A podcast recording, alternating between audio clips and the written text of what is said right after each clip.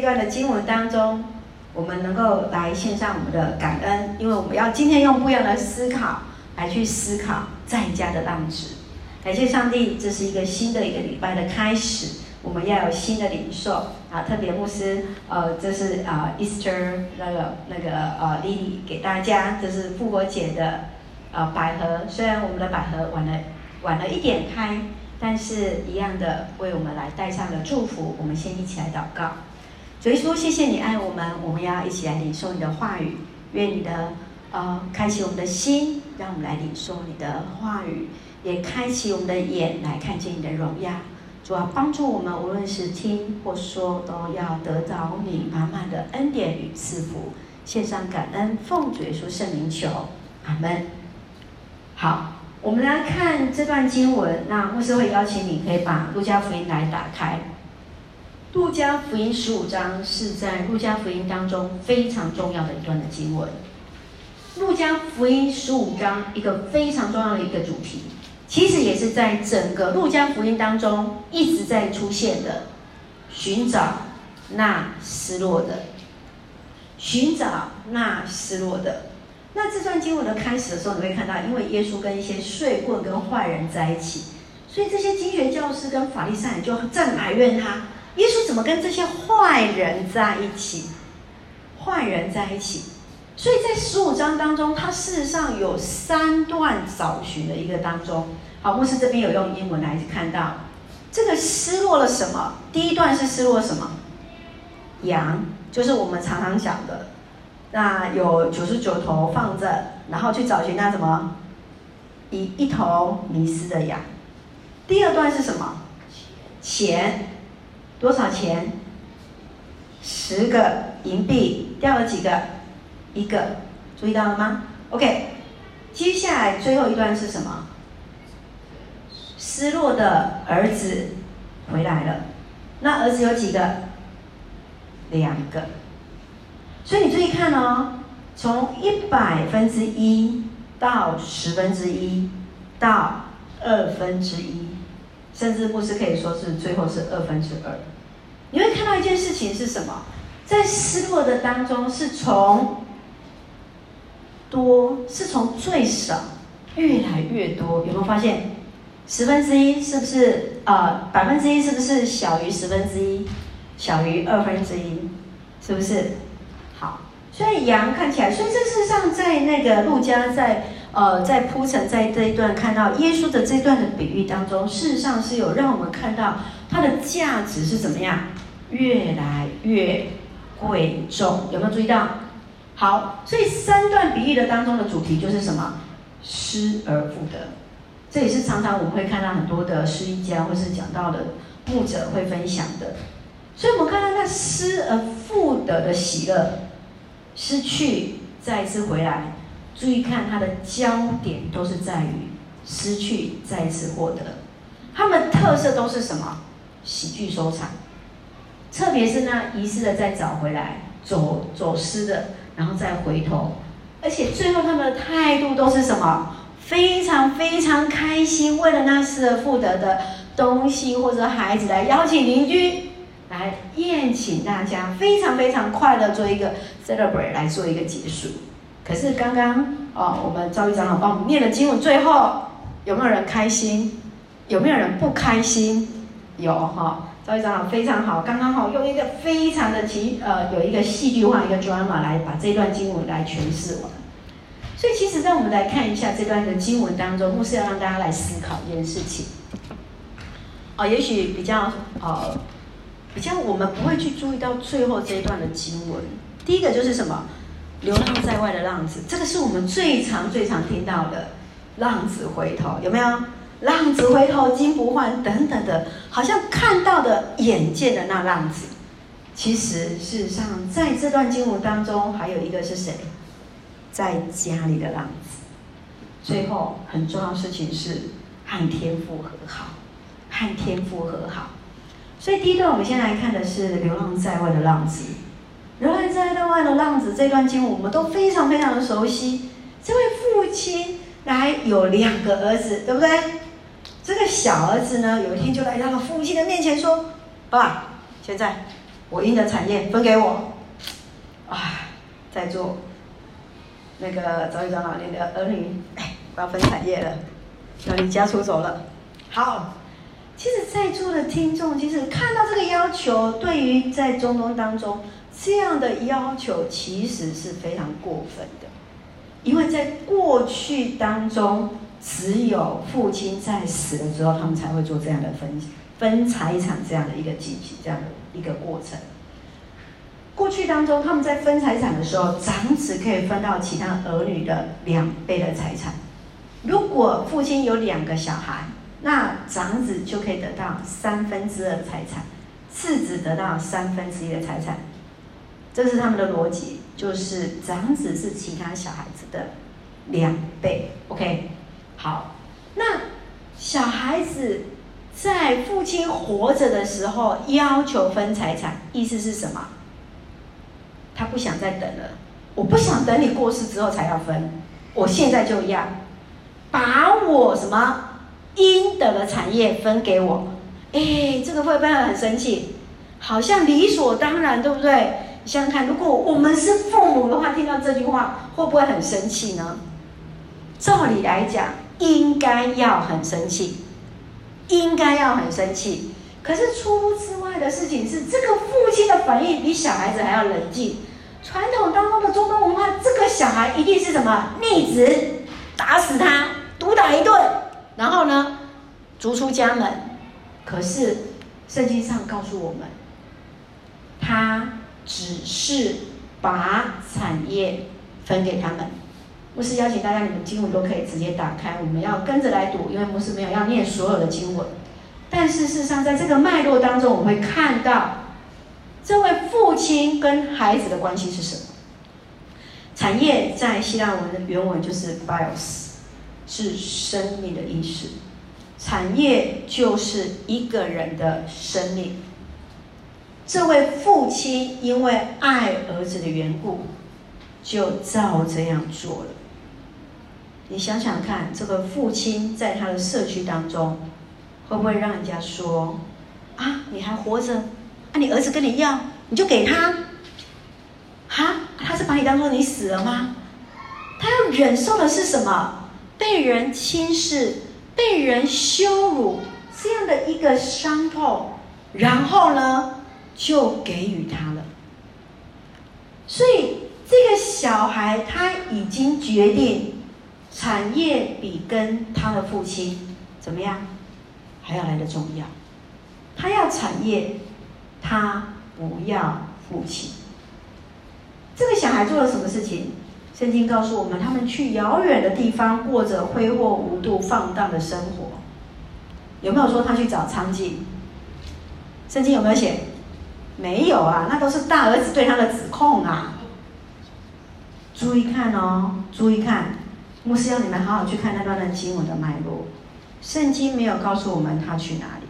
他圣经当中告诉我们，他是去过着挥霍无度、放荡的生活。最后，我们很清楚看到的经文是，他一无所有，甚至到最后还要跟猪住在一起，甚至看到猪吃的食物都想吃。对犹太人而言，这一段的经文告诉我们是，他已经走投无路。犹太人绝对不会去碰猪，因为那是污秽自己之事。所以这也是只有出现在路加福音，会用这样的经文去描述一个人走到了尽头。犹太人是不吃猪的，牧师甚至在以色列一个月，从来没有看过猪，没有看过猪。所以其实他这个时候，我们看到是这个儿子没有路可以走了。这时候他才醒悟出来，他开始想，我还有可以做什么？所以，他第一件事情，他说：“我要回去我的爸爸的家，我要承认我的错误。”他已经领了产业了，对不对？所以他不再有儿子的身份。第二个，我要恳求我的父亲，把我当做一个雇工吧，当做工人吧，当做奴隶吧。因为我已经失去了那儿子的身份了，这是他的醒悟。然后我们看到这个画面是什么呢？儿子回来的时候还没有到家，父亲看见他，就直接奔跑出去，奔向他。亲爱的弟兄姐妹，你们看过你们家中的长辈跑步吗？很难吧？会吗？林医师会跑步吗？会这样奔向你吗？他的父亲拎起的长袍，露出了双腿，像小孩般的向前奔跑，奔向他的儿子，真情流露的拥抱着他。连连与他亲嘴，这个画面是什么？亲爱的弟兄姐妹，我们想象一下，这个儿子，他之前还跟谁在一起？猪，猪，他的身上的味道如何？有没有洗澡？绝对不可能。流浪在外多天，但是因为看到他的孩子。他怎么样？紧紧的去流露出他对孩子的期待、感谢。记得他是一个大地主，他是一个庄园的主人。如果他不是在门口等盼着他的时候，他不是由仆人通知他说：“哎，主人啊，你那个小儿子回来了。”不是，圣经没有告诉我们这些。这表示什么意思？是这个父亲怎么样？一定是每天站在门口，殷殷期盼着怎么样，他的孩子回来，不是吗？否则怎么可能一看到那孩子还没到家就怎么样，奔跑出去，就奔跑出去呀、啊？这个让儿子来打乱了他原来的计划，还是要照着他原来说啊、父亲，我得罪了天，得罪了地，我不配当你的儿子，我现在只要当你的雇工。父亲有没有理他说的话？完全没有理。快把最好的衣服拿出来。最好的衣服就是父亲他自己的衣服。拿最好衣服是拿父亲自己最好的衣服，披在他的身上，表明什么？立即的恢复他儿子的身份。接下来盛宴款待。宰小肥牛当主菜，一头小肥牛至少可以供二三十人以上来吃，绝对不是只有他们一家人三四个人来吃。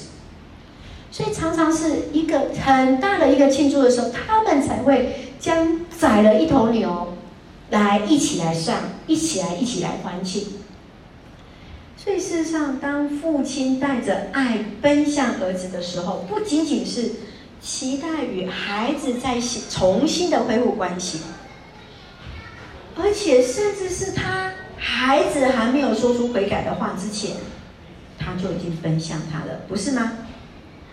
所以我们可以看到，在小儿子当中，你会看到上帝丰盛的爱，没有任何事物，即使是诚心的悔改，都能够配得上上帝的恩典。上帝的恩典是在我们悔改之前。已经预备给我们的。父亲的爱与接纳，就是那白白的恩典，不是你付上任何的代价，这是小儿子从当中所领受的。在他还没有说出口之前，父亲的奔跑，就是上帝丰盛的爱。失落找回，这个失落的小儿子非常清楚，上帝的恩典是怎么样白白得来的。然而失落的大儿子来阐明恩典是付上极贵重的代价的。所以第二个我们要来看的是在家的浪子是谁？当大儿子听到仆人说弟弟回来，爸爸要恢复他的地位的时候。开不开心？开心吗？不开心，甚至于是愤怒自己。他拒绝参加宴会，留在屋子外面。这是一个公然挑衅的行为，公开挑衅他的父亲。让这个 boss 这个庄园的主人、宴会的主人必须走出来外面向他说话。你可以想象这个画面：你在家里办大宴席，客人很多，对不对？爸爸很开心，儿子回来了，办大宴席，大家都进来了。这时候，你另外一个儿子在跟你闹脾气，在外面给你僵住。父亲要把所有的客人放下来，出去去跟大儿子说话。你可以想象那个画面吗？对父亲来讲，尴不尴尬？极为尴尬，不是吗？这个父亲放下他的尊严，来说服大儿子，大儿子。依然拒绝。他愤怒的说什么？我服侍你这么多年，你都没有没有违背过你的命令，你一头小山羊都没给我。但是你这个儿子跟娼妓吞进你的产业，他一回来，你倒为他宰了小人。所以牧师刚刚为什么要跟你们说？他前面有没有讲说他跟娼妓在一起？没有，我们只是让他挥尽所有，但是他一定要给他套上一个名字是什么？他的品德极为差劲，是不是？愤怒啊！为什么这个弟弟回来了？你竟然这样欢迎他？而且他没有称呼这个是他的弟弟，他说的是什么？你这个儿子，意思是什么？起来听见，这是你儿子。所以看到我们看到说。事实上，小牛犊在这个地方，小肥牛是一个象征，是在于他所愿意付出的代价。当父亲让儿子回来的时候，让他再次取得继承产权的时候，意思是他可以再继续取得剩下家产的三分之一。这对儿子来说，大儿子是什么？不公平啊！他那个部分他拿走，为什么你还要再给他呢？所以他才会说：“我像奴隶一样为你工作。”他是谁？他是大儿子哎，他竟然说：“我像奴隶为你工作。”但是我的弟弟什么都没有做，他只配被逐出家门。可是你竟然这么慷慨对待他，公平吗？有兄弟姐妹了，你们觉得公平吗？公平吗？你们可以接受吗？然而，我们会看到一件事情，从大儿子的叙述的当中，有没有看见他像是一个雇工的心啊？我帮你做工作那么多年，我像一个奴隶一样为你工作，我没有违背过你的命令。这是一个儿子说的，还是像一个故宫说的话？他虽然是一个儿子的身份。所说的话却不像是一个儿子说的话，倒是像一个故宫的心智。他再次提到自己的记录是什么？我没有违背过你的命令，所以我有权利。你应该要先跟我商量，参参参参雄好，先跟我商量好，你怎么可以做出这么不公平的一个决定？甚至他再一次来侮辱父亲。拒绝用当时候应该说的尊贵的父亲，而是说：“你看，你看，你看你，你看你。”祖祖会不会这样跟爸爸妈妈讲话？你看你，你看，你看，这是一个晚辈对长辈说的话语吗？但是这个父亲只有很温柔的说：“孩子啊。”孩子啊，虽然你公然的这样侮辱我，我仍然想要你来参加这个宴会。我不仅不会跟你的弟弟断绝关系，更不会跟你断绝关系。我希望你这时候将你的骄傲放下来，进来享受宴席吧。但这是需要你的决定，你愿意吗？这是出乎之外恩典的请求。面对这样的事情，愿意一起来体贴父亲的心意吗？圣经没有告诉我们这个结局是什么，有没有？最后父亲跟这个大儿子有没有恢复关系？圣经有没有告诉我们？耶稣的比喻没有留下来，但是为什么耶稣不直接告诉我们结局呢？不要忘记了，他的对象是谁？是这一群法利赛人，就是所谓的大儿子们。耶稣在请求的是他的仇敌们来回应他的信息。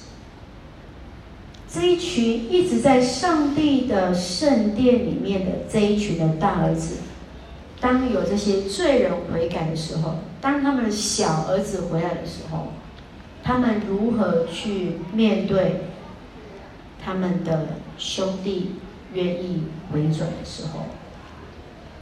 事实上，耶稣重新让我们去定位。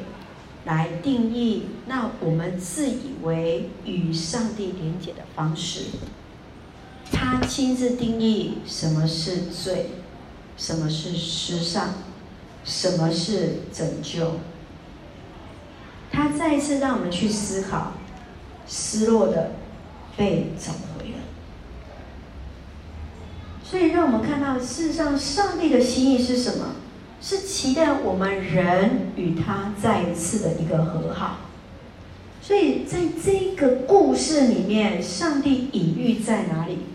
在这个最完美的父亲的身上，完全去打破了过去的一个传统，打破了他们的文化。这幅画是 Margaret Adams Parker 他所做的。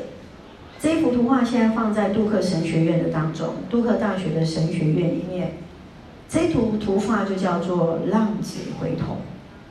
我们可以看到有三个角色，那个你看到的画面占的版面最大的是谁？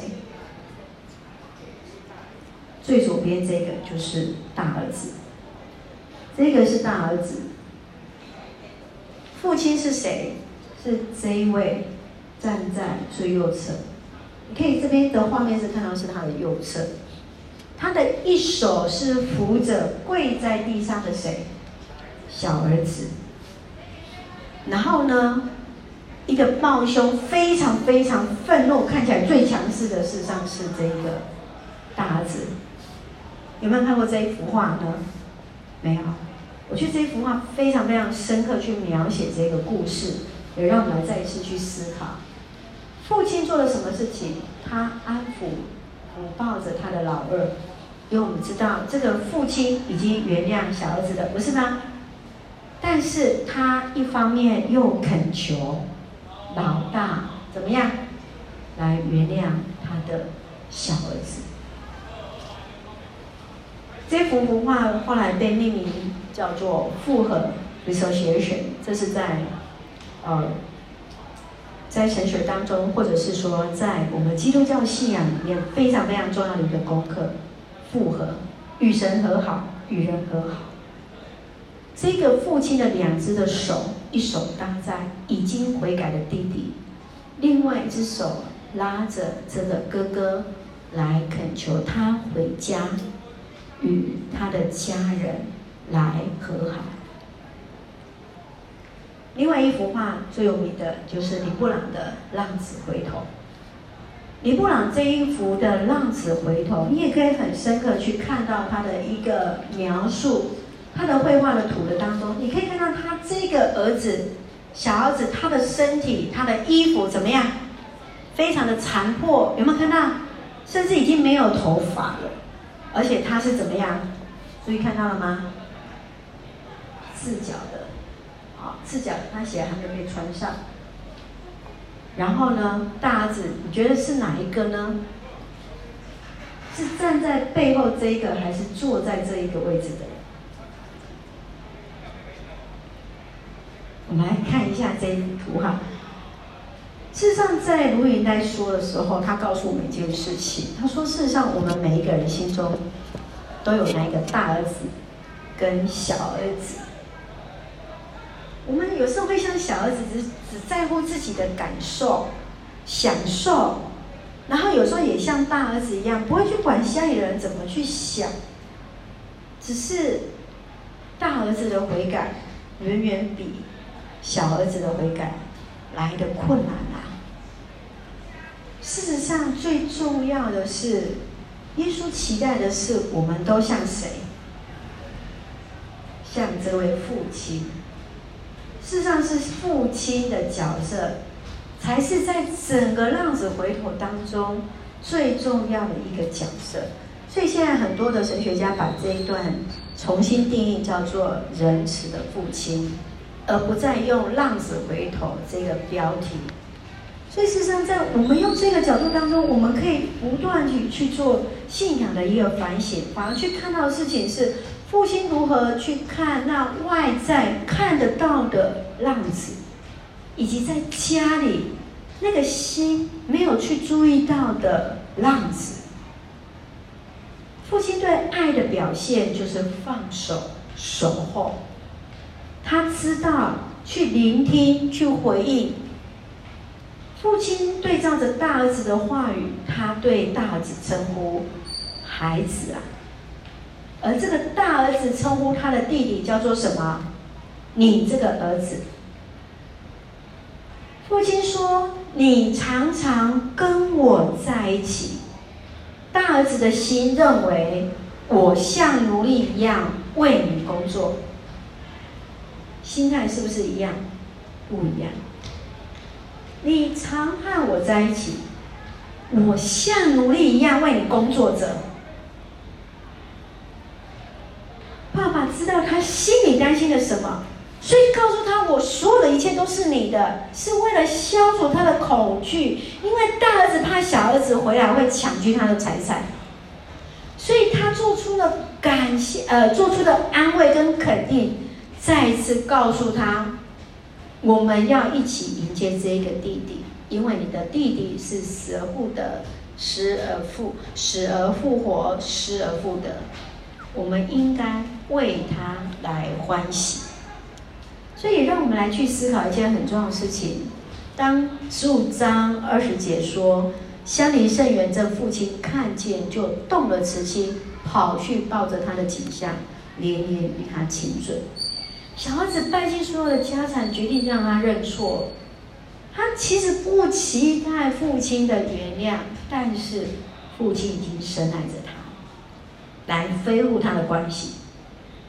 大儿子虽然是在家中，他一直享受这个哦，家族的儿子，可是他从心里完全去厌恶他的儿子，也无法明白他自己长子的身份啊。他应该在家里是很有权柄、很有尊荣的，不是吗？为什么会说自己像奴隶一样在工作呢？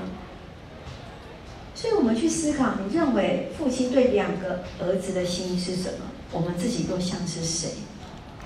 我们是像那个外面的浪子，还是在家里的浪子？我们如何能够去体贴天父对两个浪子都有不同的心意？求主来帮助我们，借由这样子的一个比喻的故事当中。也让我们再次去反省跟思考，我们的关系是什么？